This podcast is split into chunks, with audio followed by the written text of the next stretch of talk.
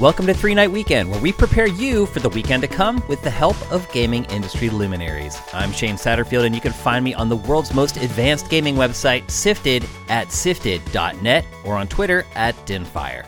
If you want to support the show, head to patreon.com slash sifted. The show goes live every Friday for our patrons and the following Monday for everyone else. This week, we're talking with Garnet Lee. From his time working at Ziff Davis during its peak on publications like EGM, the legendary gaming website OneUp.com, as an editor slash developer at Gamefly, or his more recent runs at Amazon and Raw Fury, he has a lot of amazing stories to tell and insight to share. And here we are with Garnet Lee, one of my colleagues throughout the years, and I would say in certain cases, one of my competitors throughout the years as well.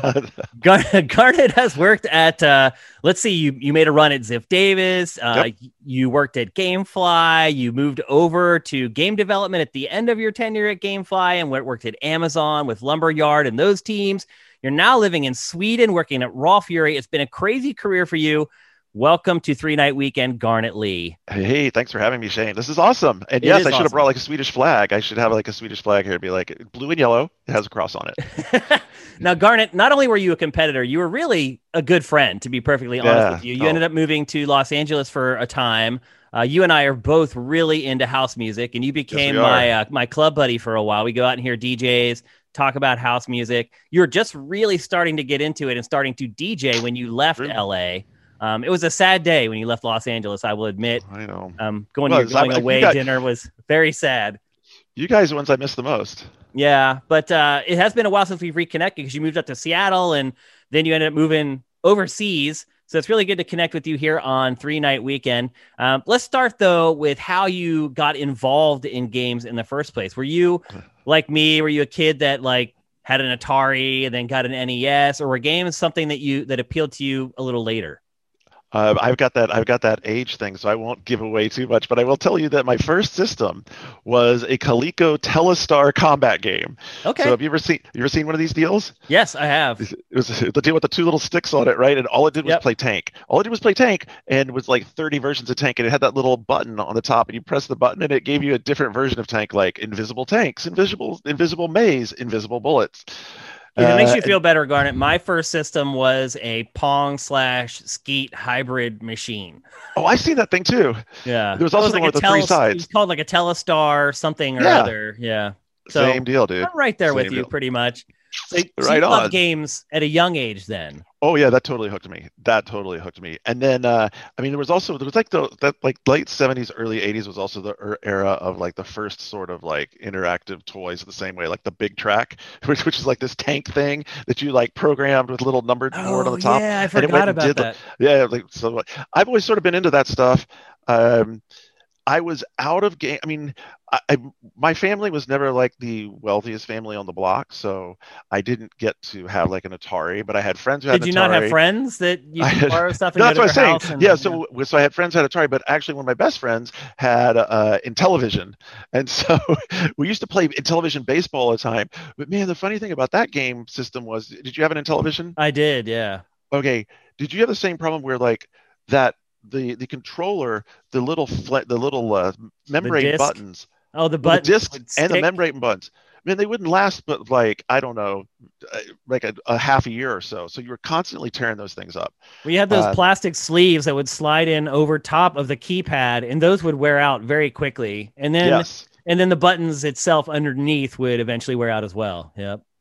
And then he got a ColecoVision, which was like the bomb, dude. That was like the thing. The ColecoVision in its era was it was arcade perfect. It was what we was had amazing. All, when we would go to bed at night, we would pray for something like a ColecoVision. I want like, the ColecoVision. I want to play Donkey Kong that look because we had the Atari 2600 that would right. try to create recreate these arcade games. Remember Pac-Man for the Atari 2600? I remember how excited I was for that, and then I got it for Christmas, and I was like, "What the hell is this?" ColecoVision was arcade perfect for the time. It, really it was, was, the dream that yeah. we had all prayed for at night, and then finally it came. The problem with ColecoVision was after those kind of arcade perfect ports, there wasn't a lot else. No, there wasn't. They There wasn't a lot of limited original content for in exclusives for ColecoVision. The baseball was really good too, and it had that crazy baseball controller that was like a hand grip with a stick on the top Yep. of it, and then you had the four finger buttons for the. It was a great controller for baseball. I mean, I, granted, you couldn't really play anything else with it. The holy grail of that era, actually, and I never knew anyone. I never knew anyone who had one. Was the Neo Geo. Yeah, it was too expensive. Oh my God! It was like hundreds of dollars with the 256k cartridges, and the cartridges were like the size of a sandwich. And then there But, was I the mean- Vectrex, which was like Yeah. the, you know, it was all wireframe graphics. So you got the arcade perfect asteroids on that, but not much else. Battlezone, I think, arcade perfect. Probably. I mean, that seemed to be the right thing to go on there. So then, so obviously, there, then there was well, then I went to the did this crazy thing going to college, uh, but my now, mom and Garnet, mom was your su- major in college was landscape architecture. Is that That's correct. correct? That is correct. I have a degree in landscape architecture. Why, if you were so into games and technology, why was your major landscape architecture? Well, I mean, you know, there were a lot of trees involved.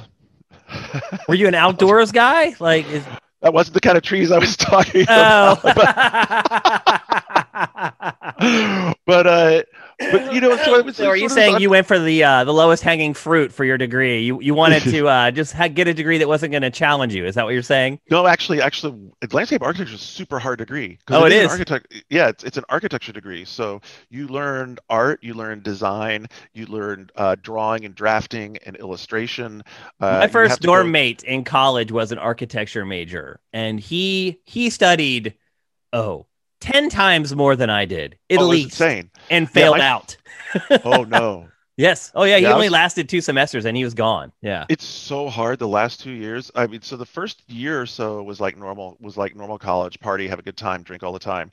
But by the second, uh, by by by spring semester of sophomore year, I was basically like at the at the uh, you you always have architecture buildings, uh, architecture um, curriculum usually is in its own building. And same Mhm. thing here. We had an architecture pavilion, or landscape architecture pavilion, where you'd go because they have drafting tables and all the space because we drew by hand back Yeah. then. I had to learn to draw.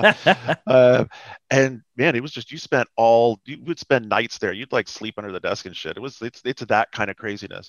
So ironically, it sort of prepared you a little bit for being in the games industry because you have to be super Yeah. in love with what you're doing, very dedicated. Because you got to spend a lot on of time doing it. Yeah.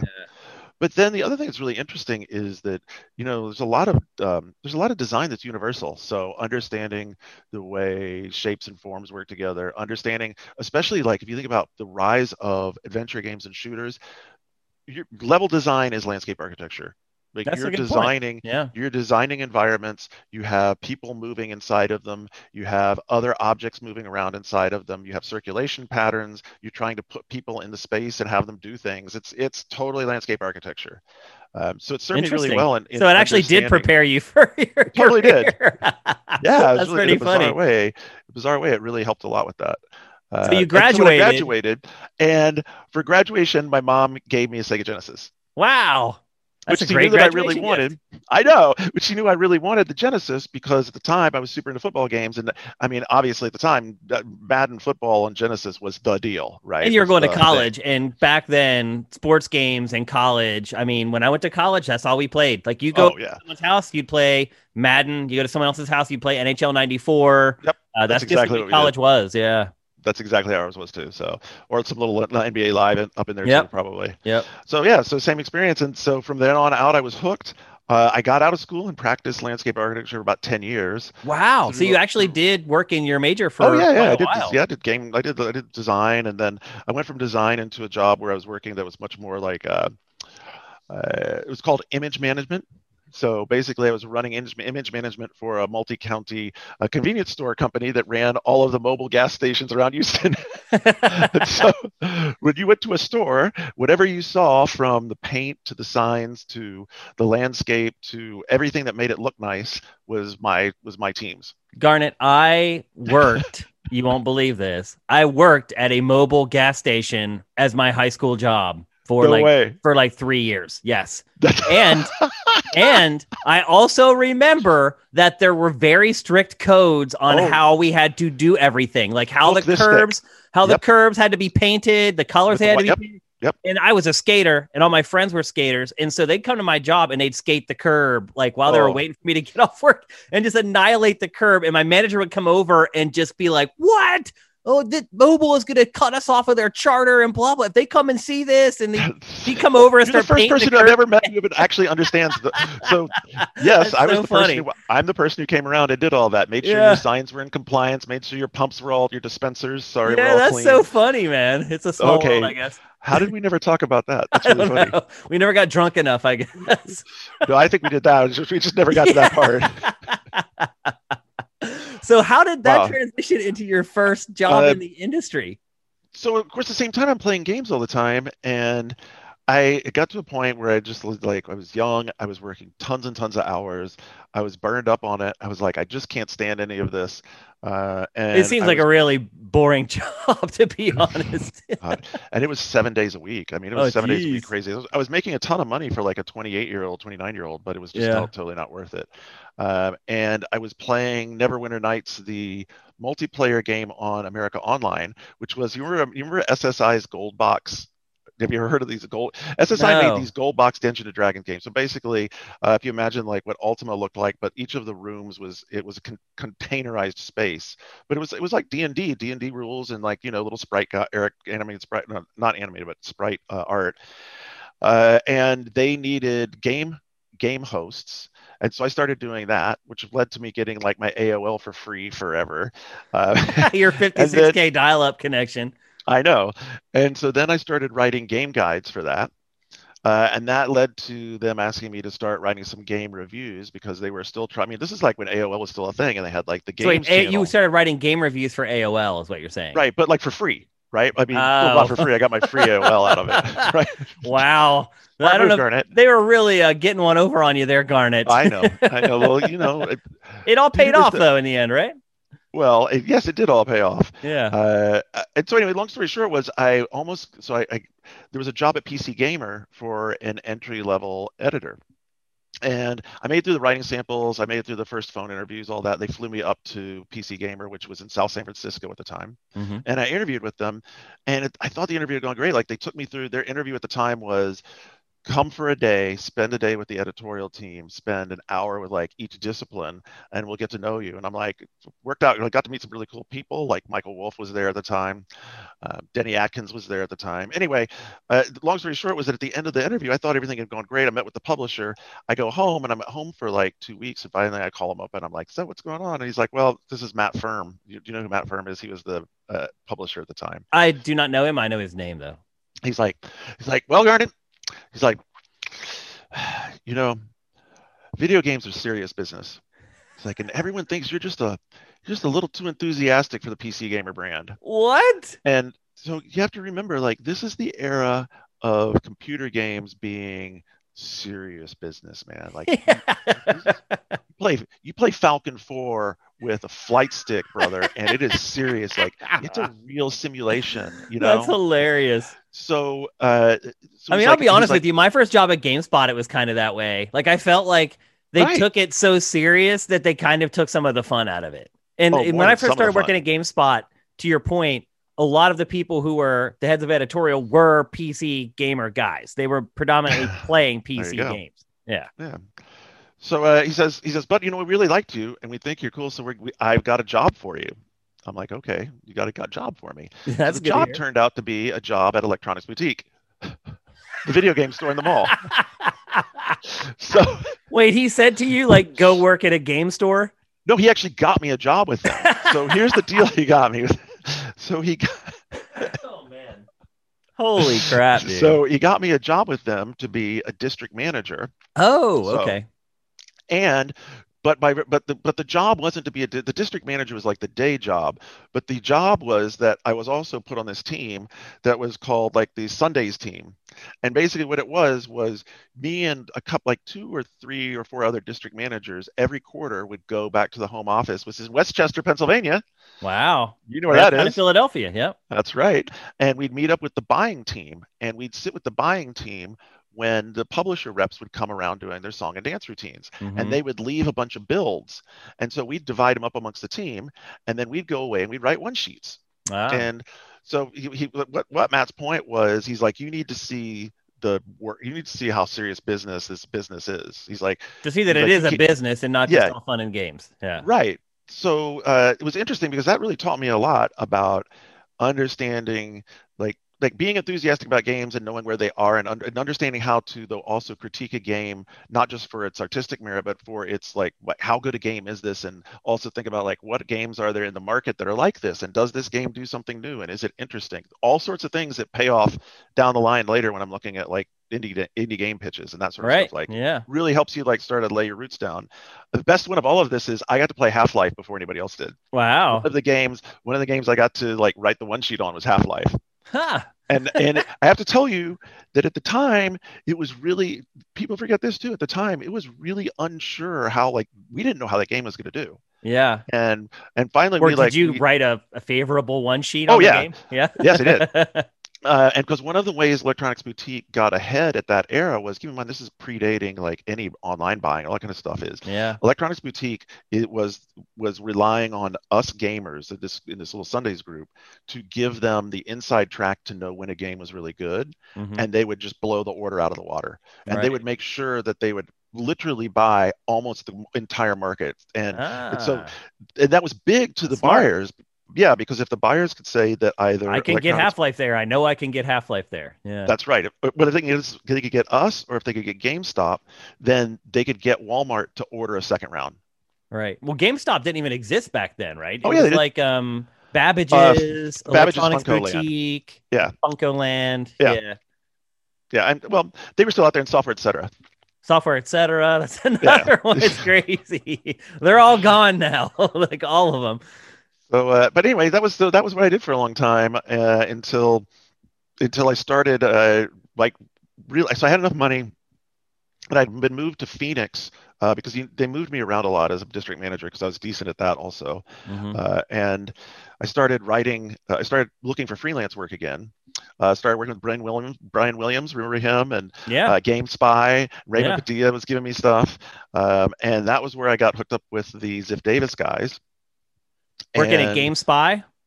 Yeah, Okay. but that was oh, I was, so actually back then you used to be on email chains, and basically yeah. you had to have and your BBS Gmail open. boards and Yeah, IRC and- channels and that's exactly right. That's Yeah. exactly right. And like you remember that just- IRC channel that we were all on back in the day? All the games writers were on. Yes, and like so, then someone would drop a someone would drop it, say, "Hey, I've got a, I've got an assignment here. I need someone to take it," and Yeah. everyone would be like, "I got it, got it, got it, got it." Right? Yeah. and you had to be right there and be fast At that moment, yep. right to eat. Uh, so I mean, I guess I sort of proved my chops pretty quickly. Um, and Sam Kennedy was spinning, Scam and John Davison were spinning up One Up. They had done Gamers.com, uh, and Ziff Day was doing all right, and they offered me Back a when pretty print still existed. yeah. And they offered me a pretty sweet deal to be on retainer. They're like, okay, don't work for anybody else. We'll give you a monthly. Uh, and you just and you would write whatever we send you. And so this was really this was actually one of the most fun parts of my career because most of it was for one up, but I never Sam and John would send me like remember those FedEx boxes that are like this, like this Yeah. by this? They would just send me a box full of builds. Yeah, I used to get And- that too. Yeah. And and and, and the half of them would be like broken and shattered when you'd open the box, like the Yeah. cases would be all destroyed. Yeah. and I, so I had like you know I had like a chipped PS2. That was thing was genius. yeah. Uh, bootstrapper, you, did, you bootstrapper didn't on my need PC. the debug. Yeah. no, yeah, and so there, and then and then you know anything that was cartridge based, they'd send you ROM carts, and those would just play on your machine, so that was fine. Yep. And uh, and so the assignment was this was all the stuff that the internal editors didn't want from last month. That's how it worked. And they're like, freelance "Go guy. through this." Go through this, see what's decent, and send us back word counts on however much you're writing about. And so, you know, I'd like sift through this shit and pick out like, oh, this is worth 600 words, this is worth 800 words, uh, and write that stuff up. And uh, you know, eventually they were sort of eager to get me to come up there. Uh, of course, moving up to San Francisco, it's a big jump in money, right? Yeah.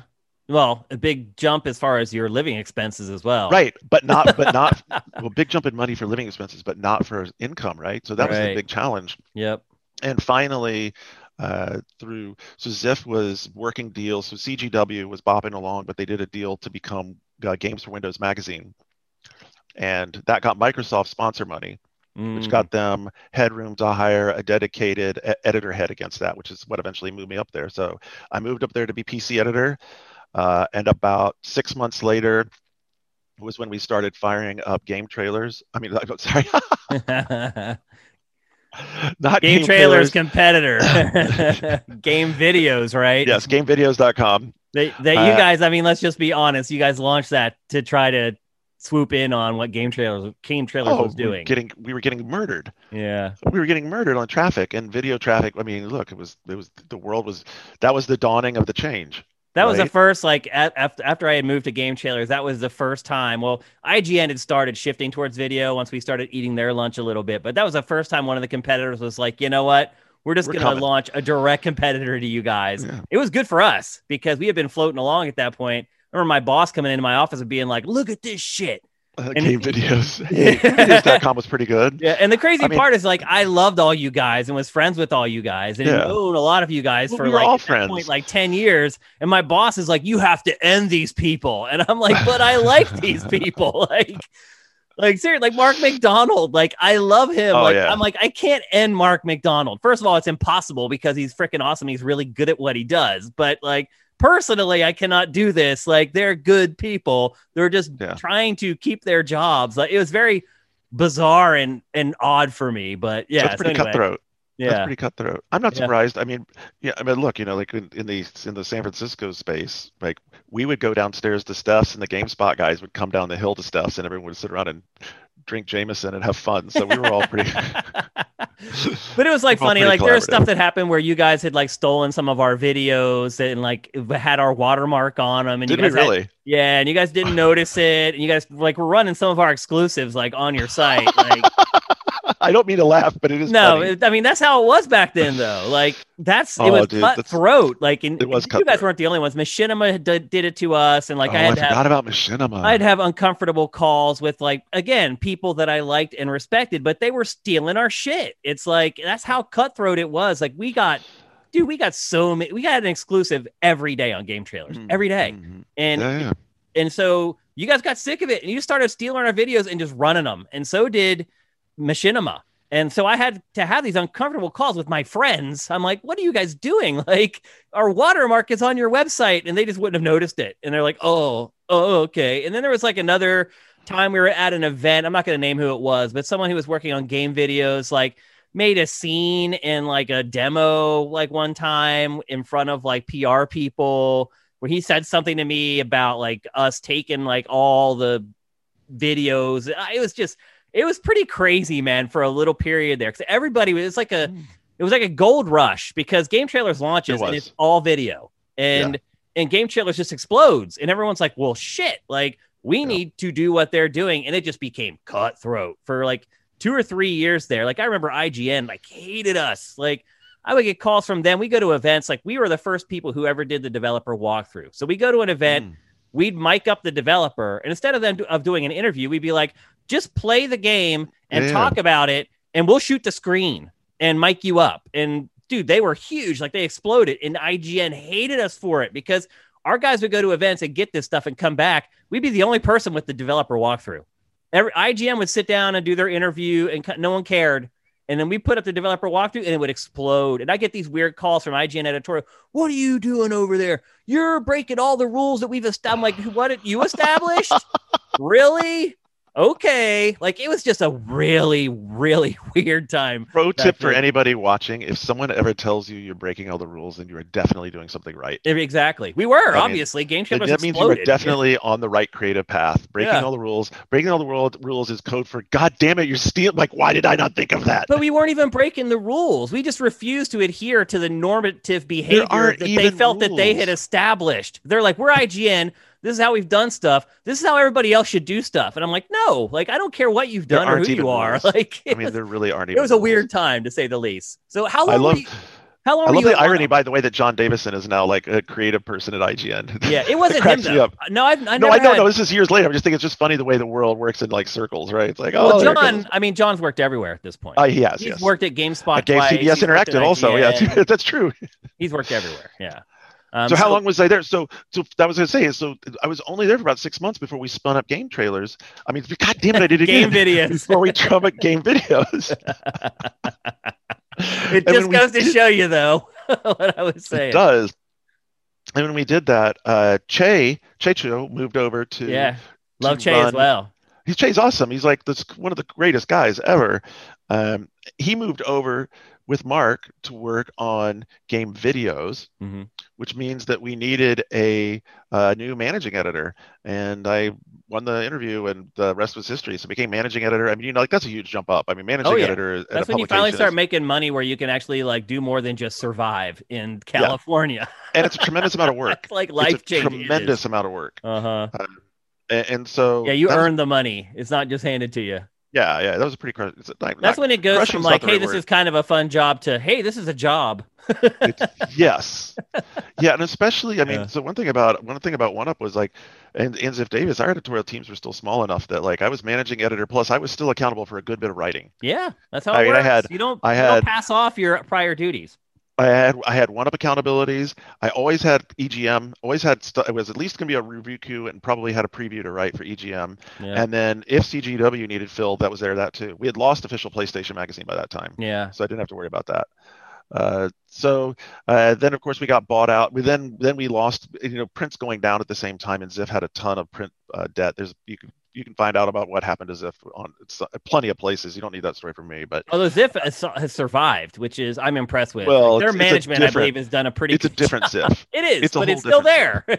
The name's there. companies are not there anymore. It's true. Hearst bought us through UGO, which was a bizarre purchase. Yeah. Uh, her, that, that's a New York company. Uh, they were comfortable with UGO because they had UGO was another Madison Avenue sort of uh, marketing roll up for the video game business. Yeah. It wasn't Uh, really an editorial thing. No, it wasn't. Yeah. yeah, it's, it, it was actually a collection of sites that they had put marketing spends against, Mhm. uh, and so they were looking for us for. They just needed more inventory. They were just trying to sell more inventory, right? Yep. Uh, so they got rid of eighty percent of the staff, and I was part of the twenty percent that. stayed, Yeah. which was certainly which was heartbreaking. And you like you're like I need my job, so I have to stay. But it was it was it was bad. Meanwhile, you're going out to drink with your buddies who lost their jobs, and you're Oh, yeah. staying. It's awkward. It's tough. Like when I worked so at hard. GameSpot, and they were bought by CNET, and Ziff Davis sold GameSpot to CNET. Right. CNET already had a games website called Game Center, and for the first six weeks, they shoved us together in a room, GameSpot and Game Oh, Center boy. in the same room, knowing that one of us was going to get cut. And within like a That's week and a half, it became obvious that Game Center was going to be the one that got cut. And then they kept us in that room together for another four weeks. And it was Oh wow. the most awkward work environment I've ever been in my life. You'd be sitting there, and one of the game center guys would just yell out at the top of their lungs, "Fuck this shit!" Like, and you're just sitting there, and you're like, "Uh," like a Wow. dead quiet room. Everyone's pecking away at their keyboards.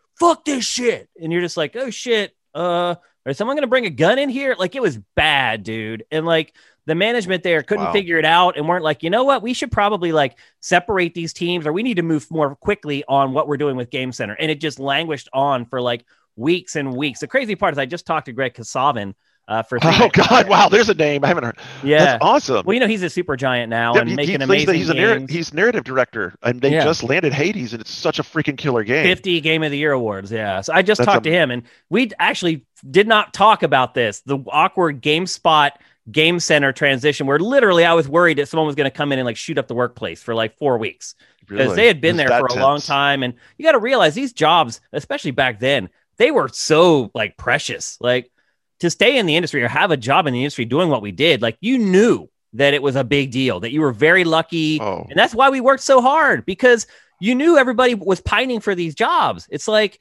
if you didn't like work your ass off, someone was going to take your job. Like that's pretty much how it was. And there were so many people that were up, No up and coming and like it was cutthroat, like literally cutthroat. And the Game Center guys had, you know, they had been working hard on Game Center for years and like it was just going to be dissolved and they weren't having it, man. Like people were like stealing like equipment out of their PCs, like their video. It was crazy. So anyway, on with your your story. Yeah, that's a, you raise a really good point. I mean, I think any of us, but especially folks like myself who had a really good ride, especially through the 2000s, like yeah, we know we worked hard, and we will always, you know, we, we I'll talk about like it was hard work. We worked late, we worked all the time, and you know, I had like there's a reason I had a bar in my office, but Yeah. uh, but I I make no mistake about it. I totally re- appreciate also that I had a lot of good fortune. I mean, Yeah, it takes some luck. every at the single right place at the who- right time. Somebody Yeah. hooking you up, um, hooking you up yeah, with a or, or job if right, you right lose place, a job. right play, right?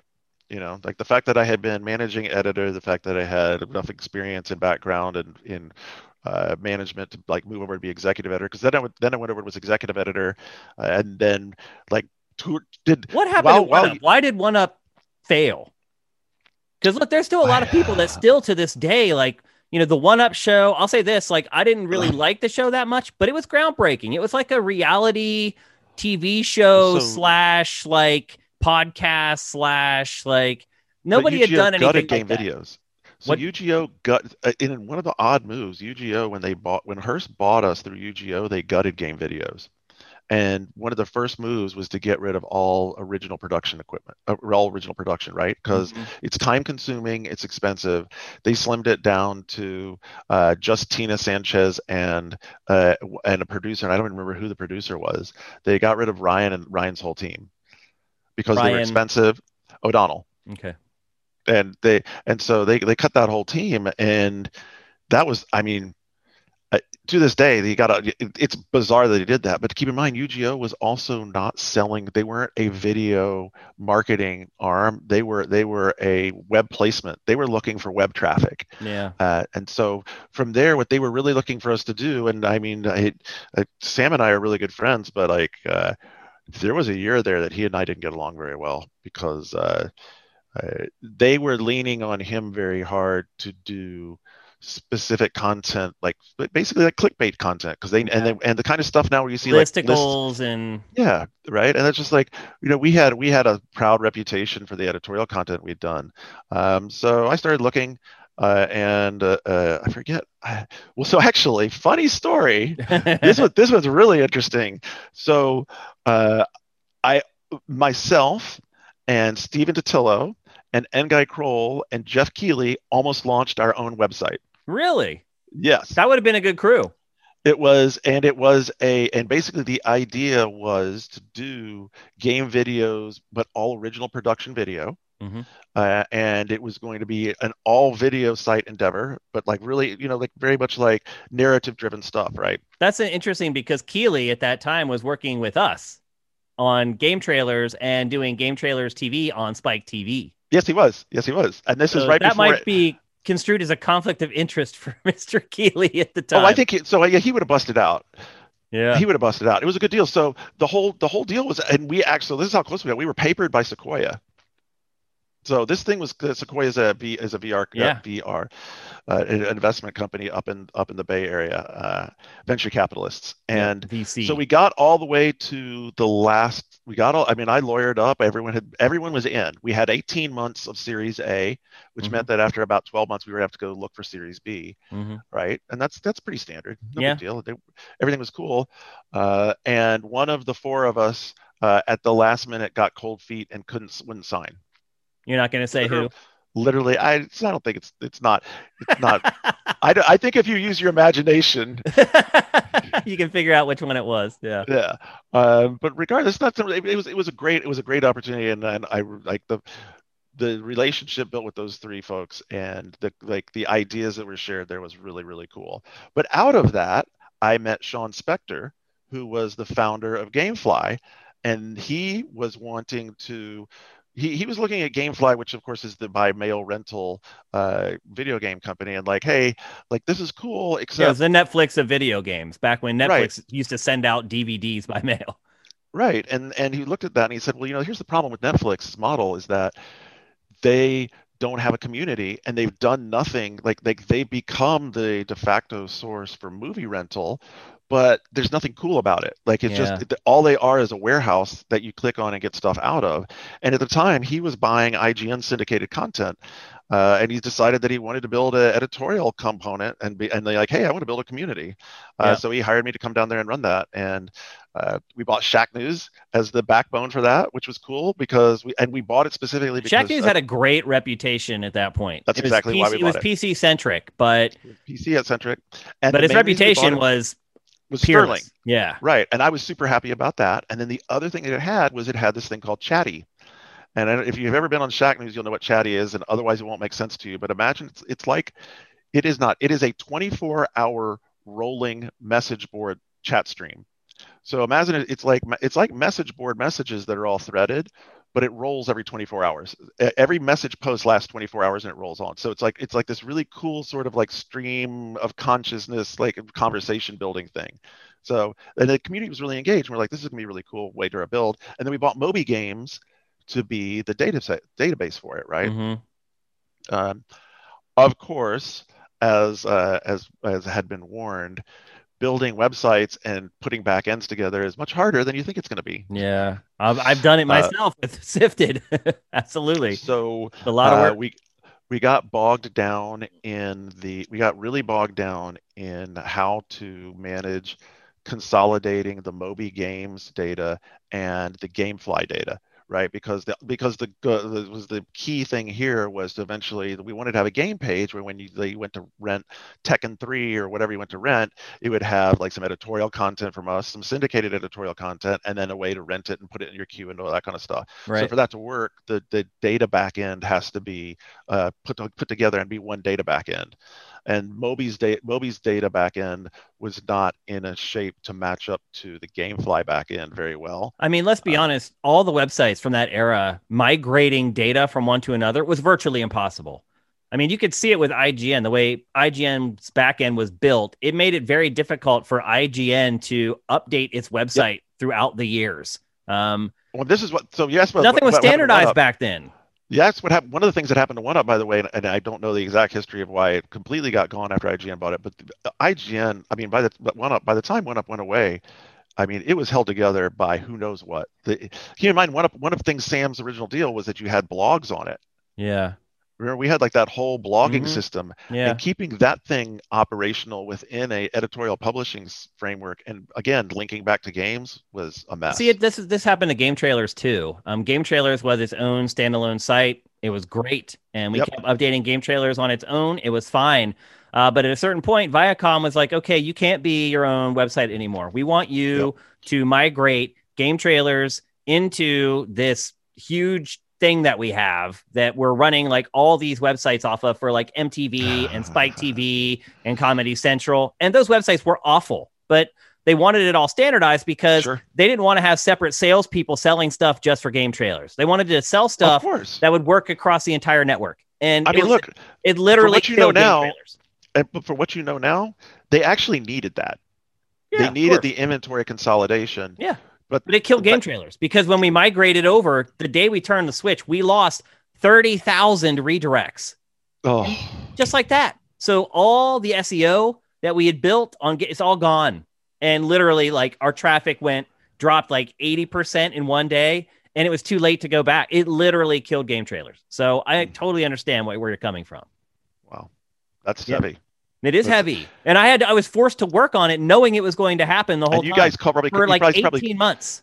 You called that out for them, and they just decided to. Yeah, well, that, yeah, I'm just the the games guy. You know, I'm not the guy who's working in ad ops and all these departments that they were listening to. I'm like the guy on game trailers who's who's holding on to the past and you know unwilling to Shane, stop holding on to the past, bro. Right. And unwilling to move into this new future. And look, I understood their perspective.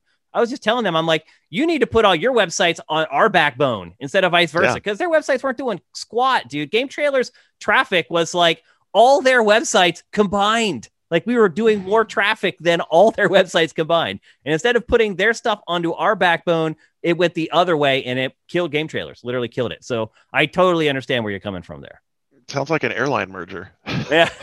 it's not all that dissimilar for sure. So so one up goes away. You move to yep. Fly and you yep, move to LA.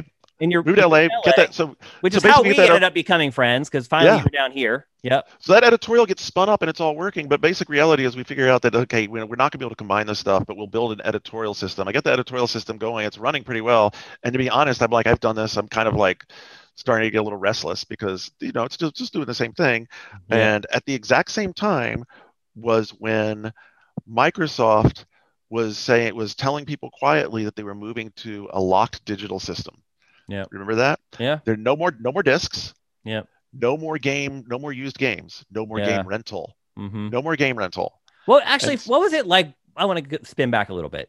What was it like working at GameFly? Were and do, running editorial because there's a little bit of a conflict of interest there where they I don't really know. It, it, what- there was never be- never any undue influence on Yeah. you where they were like you were- know what you need to promote this game more than others because we've ordered a ton of these and we need to get these this game rented No, if anything, like if that. anything, they came to us and were like, "What games?" Like back, it was almost harkening back to like Electronics Boutique. Like the buyer would come to us and be like, "Hey, I've got X thousands of this game ordered. Do you think I'm going to be okay?" gotcha okay so they were doing it the right way they were listening to Yeah. editorial to help them to figure out how many to buy essentially Yeah, oh, good. Sean, I mean, Okay. Sean's a big time gamer. He's an au- besides being a good entrepreneur, he's a big time gamer. Now, the funny thing was, Sean had stepped aside from running it, as often happens in venture capitalist started things. The Yeah. the, the the the the original founder entrepreneur. gets shoved out yeah Well, he didn't get shoved out. He just took like the biz dev side. So when it looked like when it looked like the consoles were going to be digitally locked, hmm uh, and this still again, hasn't I- happened Remember, I knew them through Sequoia. So GameFly is a Sequoia-funded business. uh-huh. Sequoia started getting cold feet and worrying that, oh my God, what are you guys going to do? Because if your main revenue stream goes away, we're going to have a bunch of money invested in GameFly and be dead. Uh-huh. So they pumped some cash into GameFly and gave us the opportunity to try game development. And so we took a two-pronged approach. Do you know Andy Swanson? Mm, I Uh, probably know him. very- He, he's I been don't around. know him, but I know but you know him. him. He's been switching stuff, and so he and I were working together. Uh, he he led the effort. Uh, we bought Direct Drive. Remember the old Direct Drive Yeah. store? Probably We bought the not a good idea. Well, I mean, so we bought that in order to have a digital storefront. Steam at the time was not the juggernaut it is today. I mean, Mhm. Steam Steam was still trying to deal with the whole like people being pissed off that the Steam client doesn't run right, and people being Mhm. pissed off at the Steam client being like like in their computer, which now we love, but you know whatever. Yes. Times change. they sure do. Uh, and then I was given a I was like this is like the dream job. I was given a bag of money and told to go make some mobile games. At GameFly. yeah. Yeah. And why Yeah, so- why would why would they want to do that? Uh, we wanted to do that because it was the dawn. It was like you say just the- we. Was that your idea to do this? it was Sean Spector's idea, and and he knew me well enough, and he thought he's like it, and also he's so he's funny. He's a former uh, CAA guy, Uh, and he's like he's like you he's like you can do this. He's like I've seen talent people before. He's like you get it. He's CA like, is a-" talent agency for those who don't Oh, know. yeah, yeah. Yeah. So he's like he's like you know how he's like you know how to you know you know you know how to look at this stuff. You know how to judge a deal. I'll have your back as far as like the deal writing stuff. Go we, we can we can give this a go because it was right at the era like free to play hadn't really taken hold yet. It was the first era of like premium games, right? And we all thought, wow, man, the iPhone's going to be like the gaming platform of the future. you're right Right. though. I mean it is. We were right, but we got so we so we got slaughtered twofold. It takes from the time that I started with a hey, I've got some money to go look for games to having my first three games signed and in production was about 20 months. Yeah, that's too long. Yeah. Because but, But that's how long it takes. That's how long it takes. And during that time, CSR Racing came out. Mm. And and you know, and the whole world started to change. And uh, oh god, what was the Boom Beach predecessor? Garnett, I remember you pushing these games on me, by the way. You would be like, hey, here's this new mobile game that I'm working on over here at Gamefly. Like, check it out. And I was like, what are you doing, Garnett? I was making mobile games. to be fair, I mean, I learned a lot. I learned Yeah, yeah, a I'm lot, sure. I'm sure I you mean, did, It was, yeah. it was great way to learn. Um, we made three good games. I mean, all of our games had good reviews. It just uh, we were trying to make premium games as the world was changing. Mhm. The last game, uh, Song Blaster, we tried to move. I remember over. that one. Yeah. That's the Tried one I actually stuck with, I think, the most of all the ones you sent over to me. It was a fun game. Yeah. Uh, Well, it was a it was a mix of what we like. It was a mix of music and gaming. And so Yeah. it, it resonated with me more than the others. Yeah. Uh, but you know, I mean, in hindsight, I was I was stupid to let the management. I was stupid to let myself and Sean be tricked into thinking that we could take a game that was designed to be a premium game and turn it into a free to play game. Mhm. Because free to play is an economy, like you know, all the systems. It need it just wasn't built for that. Mhm. Uh, so anyway, long story short was, and then we got hit blindsided with Sony like pulling the carpet out from underneath Microsoft and saying, by the way, there's going to be discs. Yeah. And so now GameFly isn't interested in any of the stuff we're doing anymore. So it sells Direct2Drive, says those three games are all you're making, and boots Andy and I out the door. So why would they That's how- boot you out the door instead of just putting you back on editorial? because because I had built it because the editorial thing was running like a clock. I had built it to where it was running great. It didn't need it didn't need a, a paid a person at my level to run it anymore. It was doing Oh. its thing. The editorial team was doing its thing. They were they were awesome. Xav de Matos was there. Like they were doing their thing. They were on top of their business. Shack. News. And while Yeah, you were Shack there, you launched Weekend Confirmed, right? That is true. We also launched Weekend Confirmed, which I kept going the whole time. Also, that now that was kind of your crowning achievement editorially at GameFly. You I would argue. Yeah. I people always say it's like I don't know. So there's one up yours. There's Listen Up. No, I mean while There's- you were there, while you oh, were while GameFly. Oh yeah, for sure. Oh, I would say for sure. editorially. Yeah. yeah, That was like that's. I was on that really show a couple times. It was fun. You guys had a nice studio. I, w- I remember I would go in there and I'd be like, "Where are they getting the money for this shit?" Like, Okay, so like it was like a legit story. like recording studio, and Atlantis. like you'd have to like key card me to get in, and I was like, "What is like? Wow, where's this money coming from for this stuff?" so this is like you, you'll appreciate this as an LA guy again.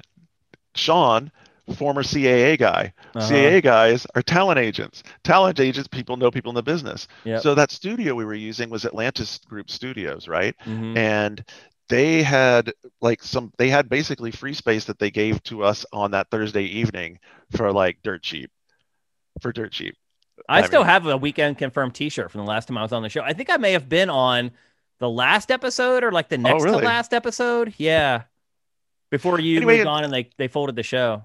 And once we started doing it once we started doing it you remember the engineering team there like they liked doing it. So Mhm. Yeah, you know and they and they all ran they ran and owned the studio themselves. So they i mean they kept the deal they kept the deal going. It was fun. We always had a good time. And then you know we'd always go out for drinks and stuff afterwards. And Mhm. uncle gamefly would pay. So you know it was just that was a it was crazy that's literally a studio where like platinum records and shit had been oh, I know. That's what I said. Like I've worked, I have worked at, at MTV for like eight years. I knew what like good facilities were, and I walked in there. I was like, "What the hell is is- going on here, man? Like, we're really gonna record a podcast about video games in here? Like, it was awesome yeah." it was so ridiculous I was like, damn, this is bougie. Like, what's going on here, Garnett? Like, you guys got some mob money or something? Like, no no mob money but yeah it was it was pretty boosh it was pretty boosh wasn't it yeah, yes, it was. Yeah. So you left GameFly, Yeah. and then you got a job at Amazon. What was your first gig at Amazon? Oh man, so uh, I went up there to do indie game scouting and like basically new, new game finding for Fire TV.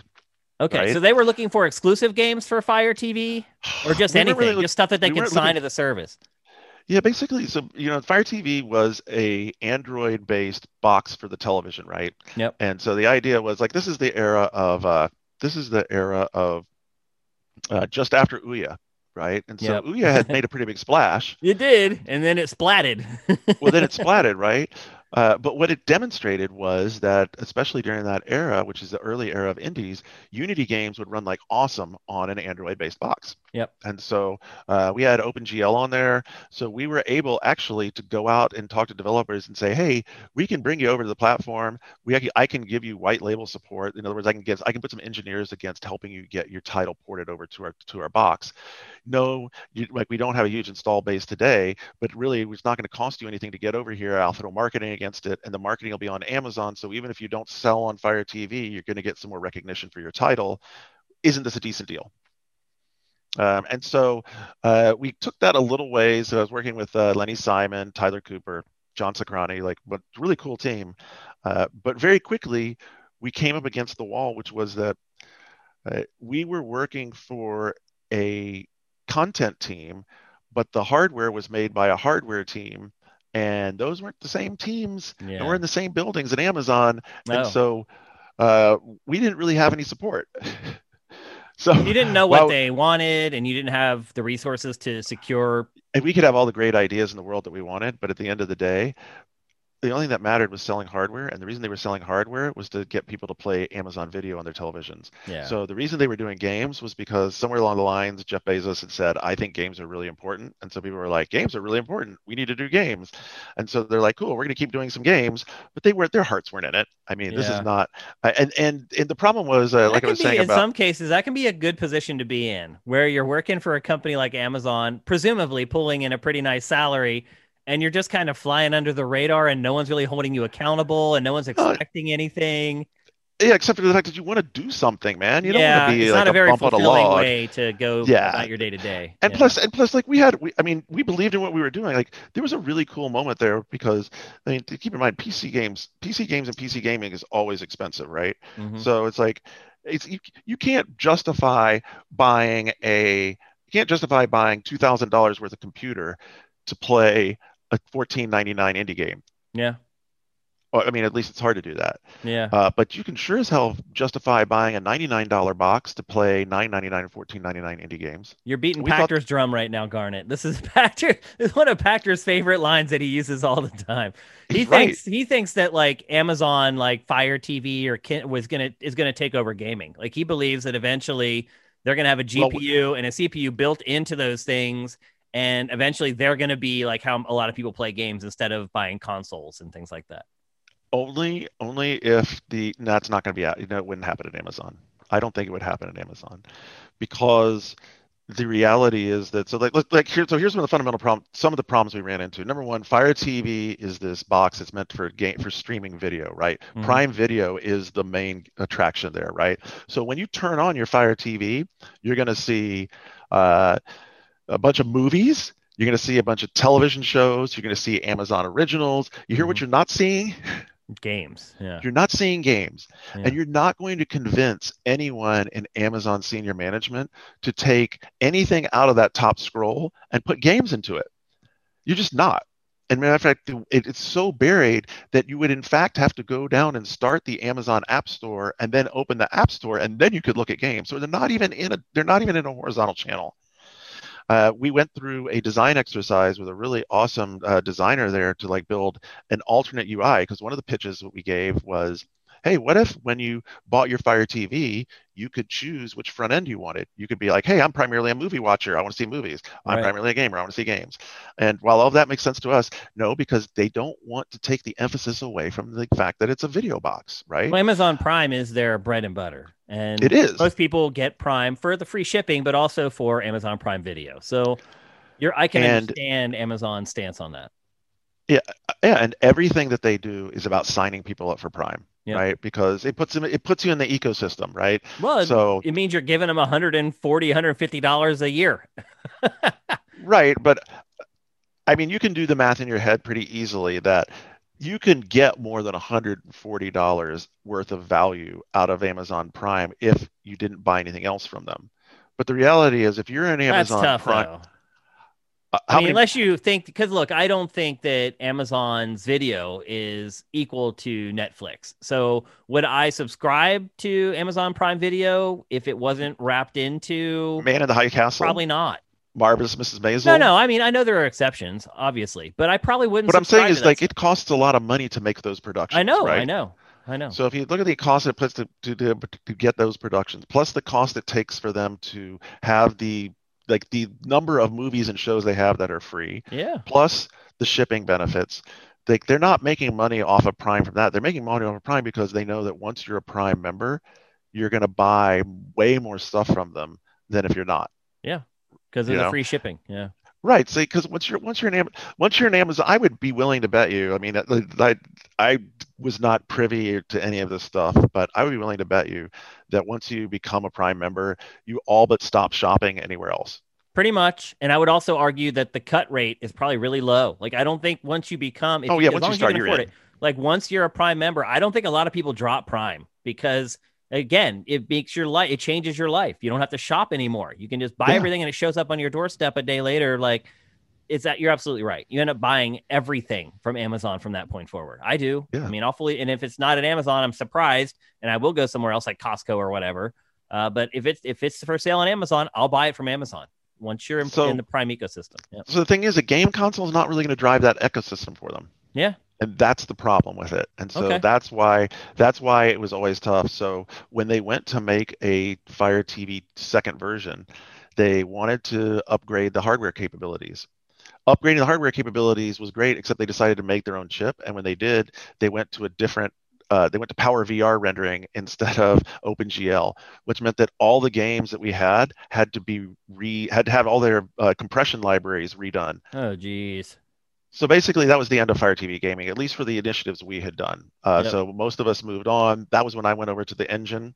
That's when you Uh, started working on Lumberyard, correct? Yeah. Which so was Dan Winters, Amazon's engine that it was hoping would end up competing with Unreal and Unity and all these other engines. uh, yes, sort of. I mean, I mean- well, then what was the point of it if not that? Uh, the point of it was again, think about think about things in terms of Amazon. Amazon wanted to have an engine because if you bu- build on Amazon's engine, you're more than likely going to use Amazon Web Services. Exactly. See? Yeah. Uh-huh. That's again, and so it's a so that's where the play was. Uh, and building a game engine is really hard. Like that again, this is yes. so like That's one of the why questions- Unreal has been around for 20 some years. yeah, Like, it takes that long to build all the libraries and all the tools and right. yeah. So the reason that they bought and, and there was some misunderstanding, they didn't buy a CryEngine. They bought a fork of it, and they Mm. bought the fork just for the rendering engine. Oh. So, so in other words, like there's all these systems. There's like network system, there's AI, there's scripting, the animation, but rendering's a big one, right? And Mm-hmm. CryEngine always looked great. They're like, cool, we'll just buy the Crytek rendering engine, and we can focus on other parts, right? Mhm. The problem was by the time they start when they started bolting other parts on and messing around with the engine and tearing the guts out of it, they felt very quickly like the like like the the usability of Lumberyard, like if it started here, uh, like just started going like this because as we were adding functionality to it and and improving it, we were actually making the thing not work. Yeah.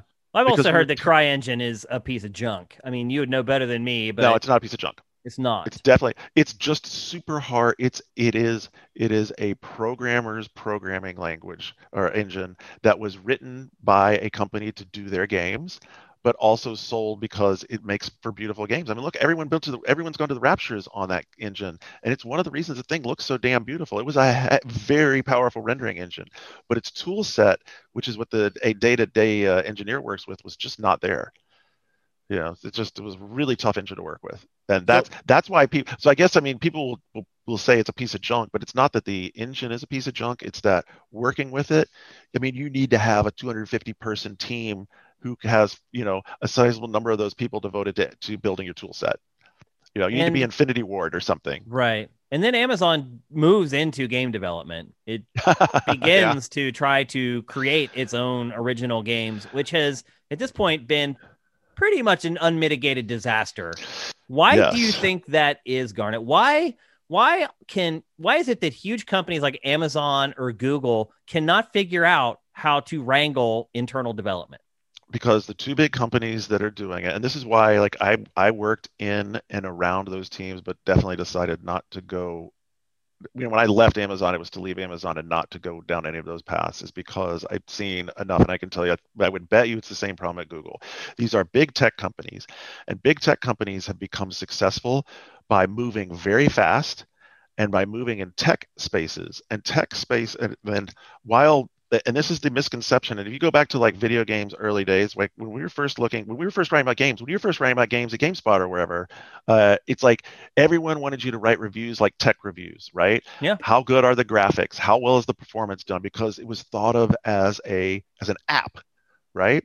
Yep. And Google and Amazon think of games as software apps, and they don't they don't get the creative side of it.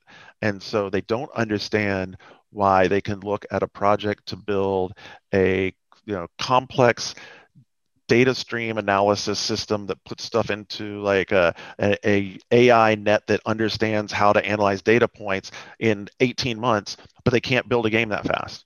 Yeah. And it's because one of them is an engineering and logic problem, and one of them is an engineering Creative and logic problem. And an engineering and logic problem. It's both. Yeah. And that's the thing. And so then when they have their senior leadership who have been on top of uh, programming projects and have seen how to run them rapidly, they try to take the same approaches. And so they do a lot of go no goes, they do a lot of deep dives, and you wind up with people who are have never been in the game industry or don't have a deep appreciation for the game industry looking at gray boxes. Have you ever looked at gray box games? And gray boxing is like where you, so gray boxing is basically where you've got uh, primitives inside. How to make this not sound too techy? Uh, So imagine that- primitives inside the gray box.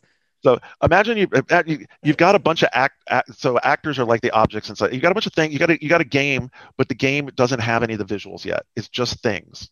It's just might it might be off the shelf assets. It might be a basic environment, so but it like doesn't look. Miyamoto says when he works on a Mario game, Mario starts out as just a box that moves around. Yeah.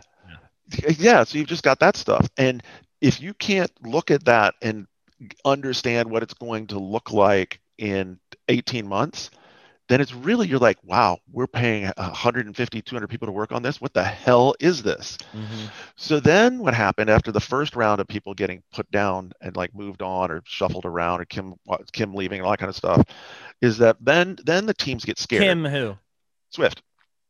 Okay. Remember, she had come over and was going to build a narrative game, and and she stayed around for a while. She went over to Twitch for a while actually to try and help with content, but that's a whole other subject. Uh, anyway, um, th- what happens is the teams get scared, and so then they start building really arted out vertical slices. But this is a this is a really bad trap now because let's say you're building this big uh, like so let's say we're building breakaway because they were building breakaway Mhm. and you have this entire concept for for an esports game but you need a two minute clip to show an executive to get them to understand how the game works and so The gray box out- isn't going to work.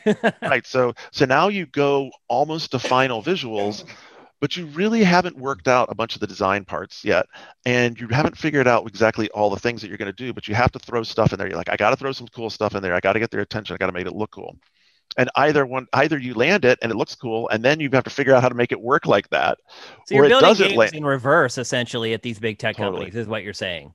Yes. And that's the And- worst way to build a game. and never allowing the people who are the experts who are it's like you went out and hired these really great designer people like ian vogel uh, who had worked on bioshock and you let them do their thing just long enough to get almost there and then you're like i don't know it's not working. Let's go a different direction. Hmm because they're used to these products being built very quickly and they're they're they're used to a much faster iteration cycle, which is the Mhm. way that is the way that tech tech uh, clients work, right? I mean, Yep. like you've like look at how fast any of the things that you use in your or like Dropbox or Twitter or whatever like this, like you can just crank out updates to it, right? Yeah. And you can add functionality, you can take functionality away, you can improve, you can you just are changing this thing all the time, but that's not the way a game works, yeah. Especially not a big game. It's also, I would argue, systems. you know, we talk all the time on Game Face about games that do or do not have a soul. And Yeah. I and it's like this ambiguous thing that's kind of hard to explain, but I would argue that a game the chance of a game having a soul developing it in the manner that you're that you're suggesting Amazon try to approach it it's never going to happen. it's tough. It's tough. You get a lot, and and and that's a that's a, that would be another problem. And I would imagine that Google's had that as well, is that they are super data reliant, and so that means they're going to be constantly looking at how long are people playing, how long are they doing this, how long is this activity taking, and you know when you work in a creative uh, game space around, especially on game design. The way a player picks up and plays the game the first day is not the way the player picks up and plays the game five days later mm-hmm. but you do need to understand like i think there is a great space for telemetry in games if you are able to ask the right it's like anything else with data you can make it say anything you want it to You can manipulate data to make it You- say whatever you want. you can Yeah. manipulate it to make it say anything or if you don't know what you're looking at you can make all kinds of wrong assumptions and i think that's what happens a lot is they just look at it they get impatient and they make bad decisions and uh, you know there's a bunch of people working on lost world i really hope for them i hope for their sakes that it comes together it was Do you think it lost world I, you know i i shane i was playing betas of lost world before i left amazon three years ago Wow. so, So I should take that as a no. I, I just don't know. I, I, I, I, I think that it's. I think that for the sort of game it is, and as we've seen in early access games, I mean, I've got a game in our stable that we're working on that we're about to put in. We're going to put into early access, and we're going to put into early access because we want to know more. Yeah. Like it's it. We want players to play it. It's not perfect. Like it's been, but players understand that you can't polish things into a perfected like diamond, especially not with a lot of subsystems, and just say like, here it is, it's perfect. yeah. Dota was not Dota on day one. That's for sure. I mean- you can look at a lot of games. Like I was just, again, I was just talking to Greg Kasavin. He was talking about Hades, and I asked him, I'm like, you know, so They the did early access. Yeah, the game was in early access for a really long time, and I was like, did that? Were you concerned that when the actual release date, quote unquote, comes for the game, that the excitement, the punch that you usually get from release day is gone? and he's like, no. He's like, because you've worked with these players for so long, you know what they're expecting, and you know that they've helped you Precisely. get it to this place where we're ready to premiere the game to people who because look let's be honest the vast majority of people who buy games have not they don't have anything to do with early access they may not even Yep. know it exists all they know is this hot game just released and everyone's talking about it and those are the people where that early access period really pays the dividends for so You- it's a different time. it. Than it was And 10 15 and you know that's ago. exactly like like Valheim is so successful. Like Yes. look at Valheim.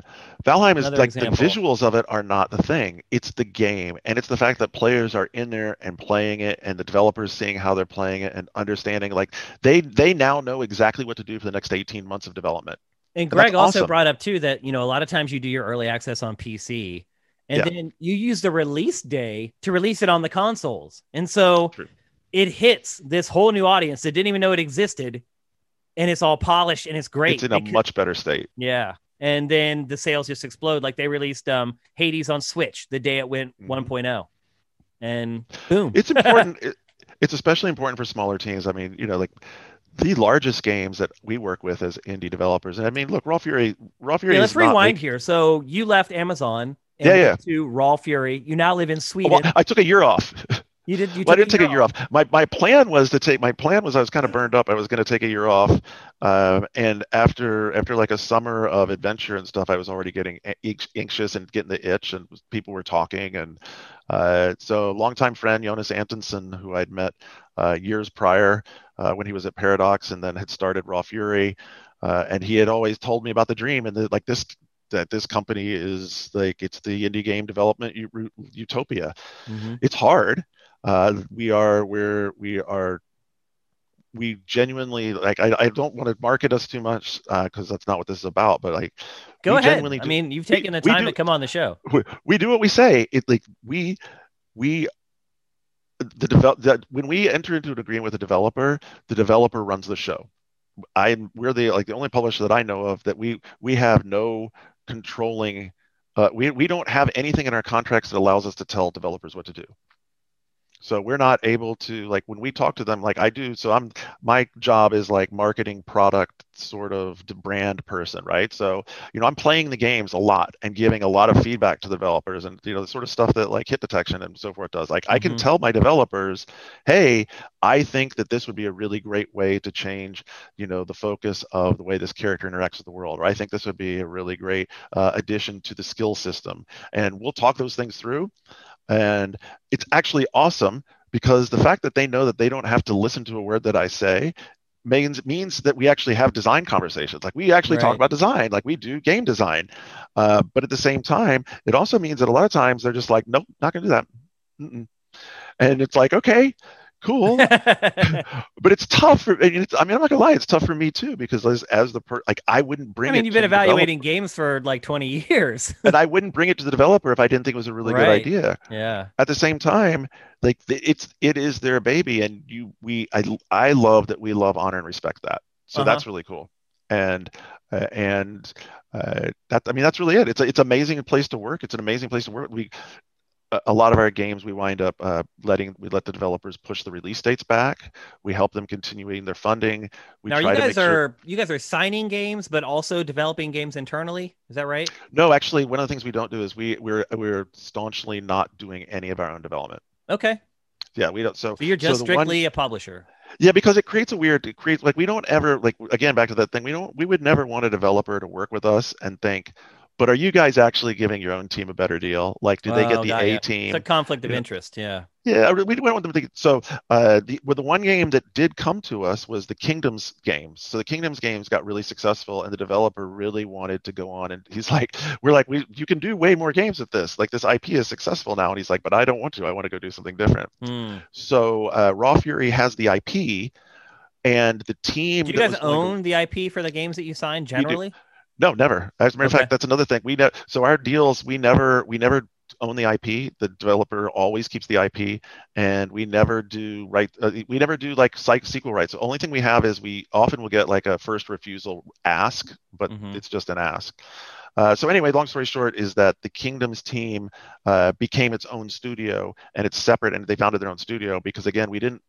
We have a Raw Fury studio, but Raw Fury Studio for us is a porting team. So basically, oh, okay. it's a bunch of in, so basically we we asked we, the way development works for us is a uh, game. You're, you, let's say Shane's making a game.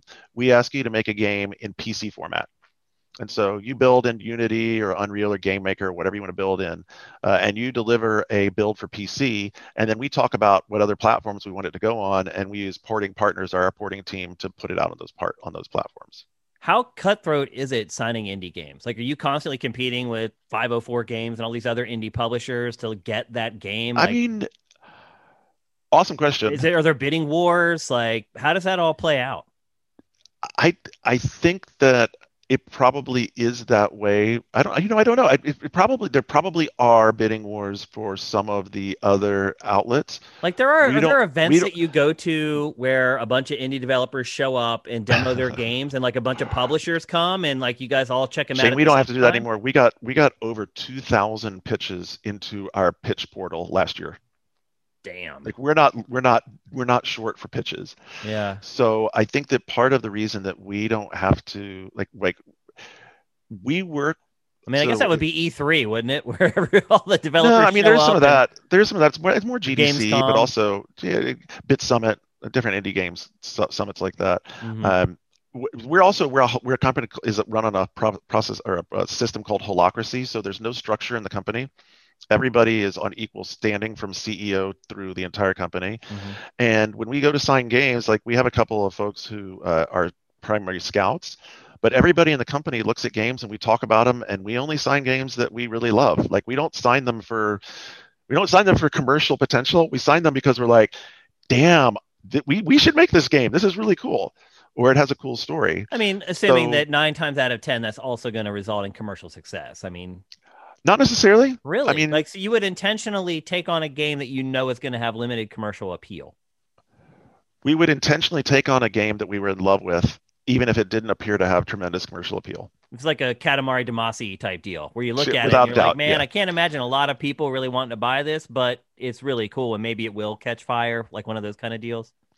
Well, I mean, the next thing we would do actually is we would say, "Hey, we're a bunch of industry professionals, and, and we've been around a block a few times. It's it is it is our job to help that developer be successful. Because if we think it's really cool, then why the hell is it not going to be commercially successful? Because if, yeah. if we if, like if we know what the hell we're talking about and we really like this game, then it ought to be successful. So then it's sort of on my shoulders to be, wow, figure out how to talk about this game, figure out how to show it to people, figure out how to get, help the developer build it into something that will work, uh, because it ought to be, and that's what we do. And speaking of pushing those games, you have a podcast, a new podcast.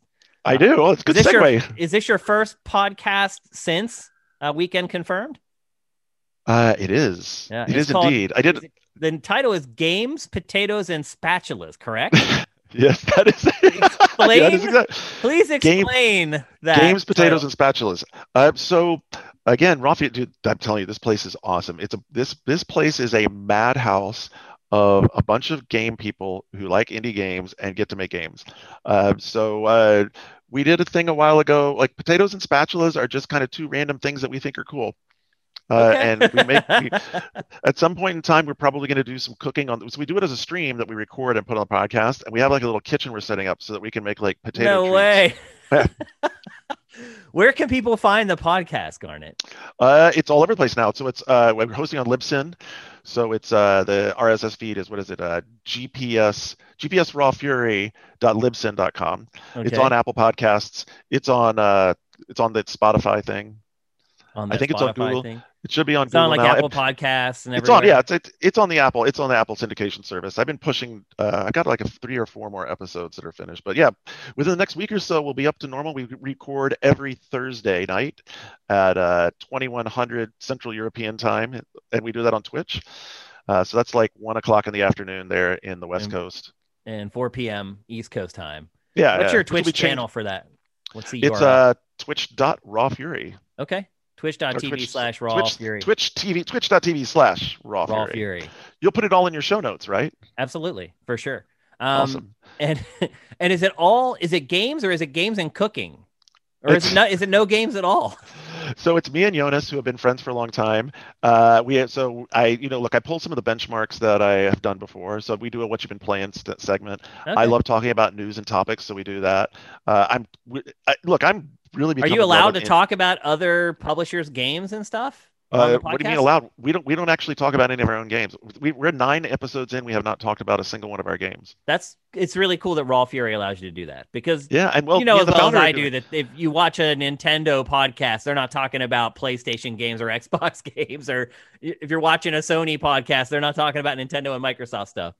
we really believe i mean this like i we sound like crazy people but we really believe in indie games and if we can if this pod if look if my ability to like build a podcast can work out again and we can build a podcast that's great for indie games that's amazing. As a matter of fact, I just gave an invitation on this week's show, and I'll say it here again. If you have any developers, if you're an indie game developer and you would like us to talk about your game on our show, uh, send me an email, potato potato at rawfury.com. That's the email. That's great. um, and I mean, look, we're, we're, we're, and again, I have to be, I have to, my uh, legal said I have to say that we are not making an offer to uh, publish or promote your game or any of that kind of stuff, but I just want to we'll be glad. about. We'll be yeah, and give you feedback. We can help you with develop your pitch, uh, all that kind of stuff. We're here. That's we we love indie games. We can only publish so many of them a year. Like I said, we got two thousand pitches last year. There's a lot of That's games out there that deserve they deserve love, and so we're gonna get them love. That's great. Um, and then we ask every guest on Uh-oh. three night weekend, what are they playing? What are they Ah. watching? And what are they drinking this weekend? Uh, so uh, I'm playing Loop Hero right now. This two weeks in a row. that's Yeah. the, Well, that's the game playing- that uh, Greg said he was playing last week. Oh, really? Yeah. That's awesome. It's it's it's really cool because it, the mechanics element of it really clicks and just it's just dre- dre- it's totally drenched in like this nostalgia. Uh, I also started playing BattleTech, uh, which you know every so often you got to tromp around on a giant robot and blow stuff up. Yeah. Uh, what am I watching? Uh, Kate and I are going to watch. Uh, uh, I think we're going to watch Frida tonight. We Okay. decided we were going to do like a, a, a Mexican movie night, so we're doing. I think we're watch Frida, and I'm drinking water. Drinking water, water. huh? Yeah, I told you. I How told have, you like, how have your drinking habits been through the pandemic? Because Garnett, I have not had a Oh. drop of alcohol since February 28th of last year. It has now been an over a year since I've That's had awesome. a drop of alcohol. And what about you? Have you been drinking uh, through the and, and pandemic? Oh yeah, we, I mean yeah, yes, yeah, it's Yeah. up and downs. I would say that I would say that uh, up and down, and then moving here. Uh, Swedish drinking is really interesting because the, all the alcohol is sold through a state store. it's like And the state- Pennsylvania. And the state, yeah, the state store is only open till like 8 p.m. on weekdays, Also like three o'clock- Pennsylvania. three o'clock on Saturday, and closed on Sundays. So yeah. it, it, it's coupled with pandemic drinking. Like what the problem is, we Sweden a it's really like, conservative country? yes and no. It's just quiet. It's just quiet. But on the weekend, people do drink a lot and have fun and all that kind of stuff. But what we found was we is like you would go and because you had to go to the store and stock up, you inevitably had more booze in your house than you really wanted, and then you wound up drinking it. Um, so we're just taking a break, and I don't know where I, you know, I don't, I don't know where that comes back. I, I would say I have my, I am uh, cheating a little bit because Thursday night when Jonas and I do our podcast, we drink beers because it's Okay. part of the whole, part of the whole thing is like hanging out, guys hanging out, drinking beers and talking games and and politics and well, we don't actually we don't do politics, we do philosophy, philosophy, movies, Swedish things, games, and game design. And we're also doing a whole segment on so you think you want to make a game. We're going to talk. We're going to go all the way through what it takes to develop a indie game. If there's one Swedish beer you would recommend for people to check out, what would it be? Uh, wow, one Swedish beer to recommend. So there's a brewer here in Stockholm that's called Northern Exposure. I don't know if you'll be able to get them. They're craft brewer. Uh, it's actually two New Zealand guys who moved here, uh, and of course, having lived in Seattle, uh, they make IPAs, Ah, okay. but Um, they're good. And Garnett, where can people find you personally on social media? Uh, at Garnett Lee, uh, Twitter. That's my that's one place I still use the most. If you use the Facebooks, I go over there occasionally. I, I still have my Garnett on Games page, uh, which I'm using now as sort of an ad hoc page for uh, our podcast as well. But if you want to get at me wherever, uh, Garnett on Games or at, at Garnett Lee on Twitter. All right, Garnett. Always good to catch up with you, man. Much love, my brother, and best of luck with Raw Fury and your new home in Sweden.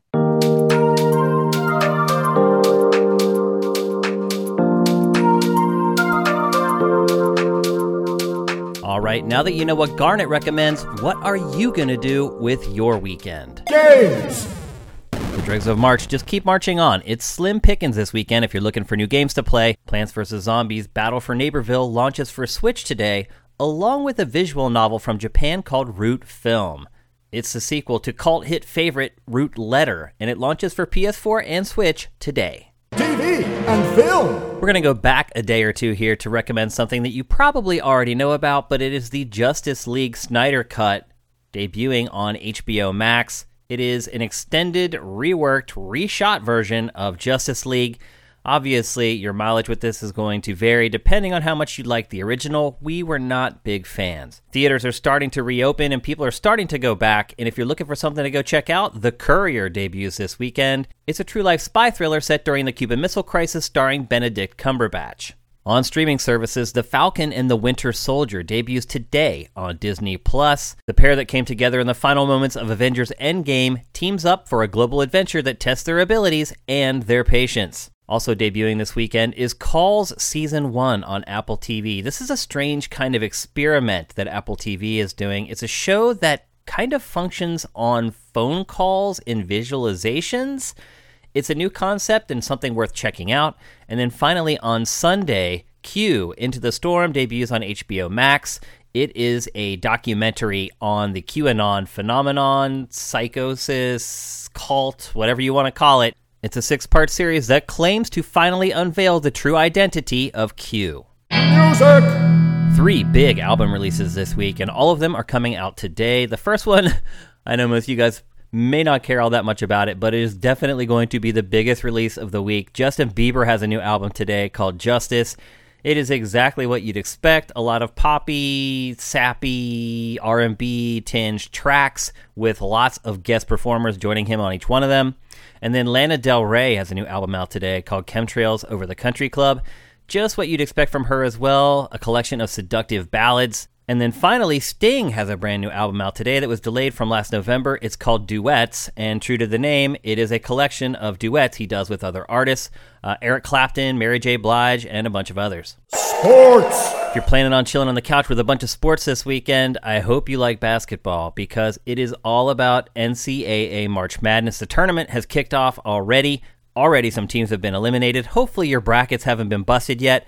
But if you're looking to check all that out, it's mostly on three networks TBS, TNT, and CBS. Also, kicking off today, the 2021 CONCACAF Olympic Qualifying Championship on Fox Sports 1, and it also rocks all weekend long. Moving on to Saturday, I know a lot of our folks in Europe love rugby. And on Saturday, the Six Nations Championship, France versus Wales, kicks off at 4 p.m. Eastern on NBCSN.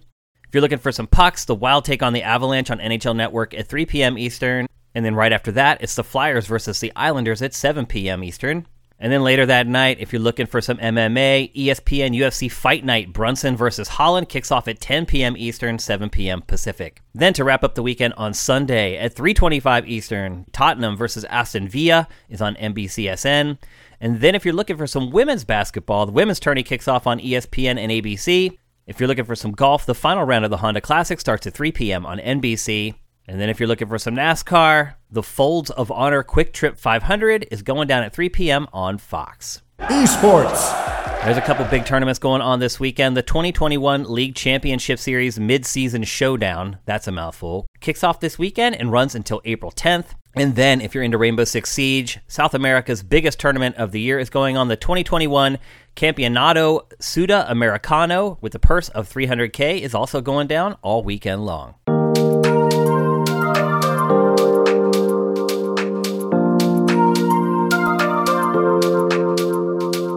Thanks for checking out Three Night Weekend from Sifted Games at sifted.net. Once again, a big thanks for Garnett Lee coming on the show. If you want to get it when it's hot and fresh, head to patreon.com slash sifted and give us a pledge.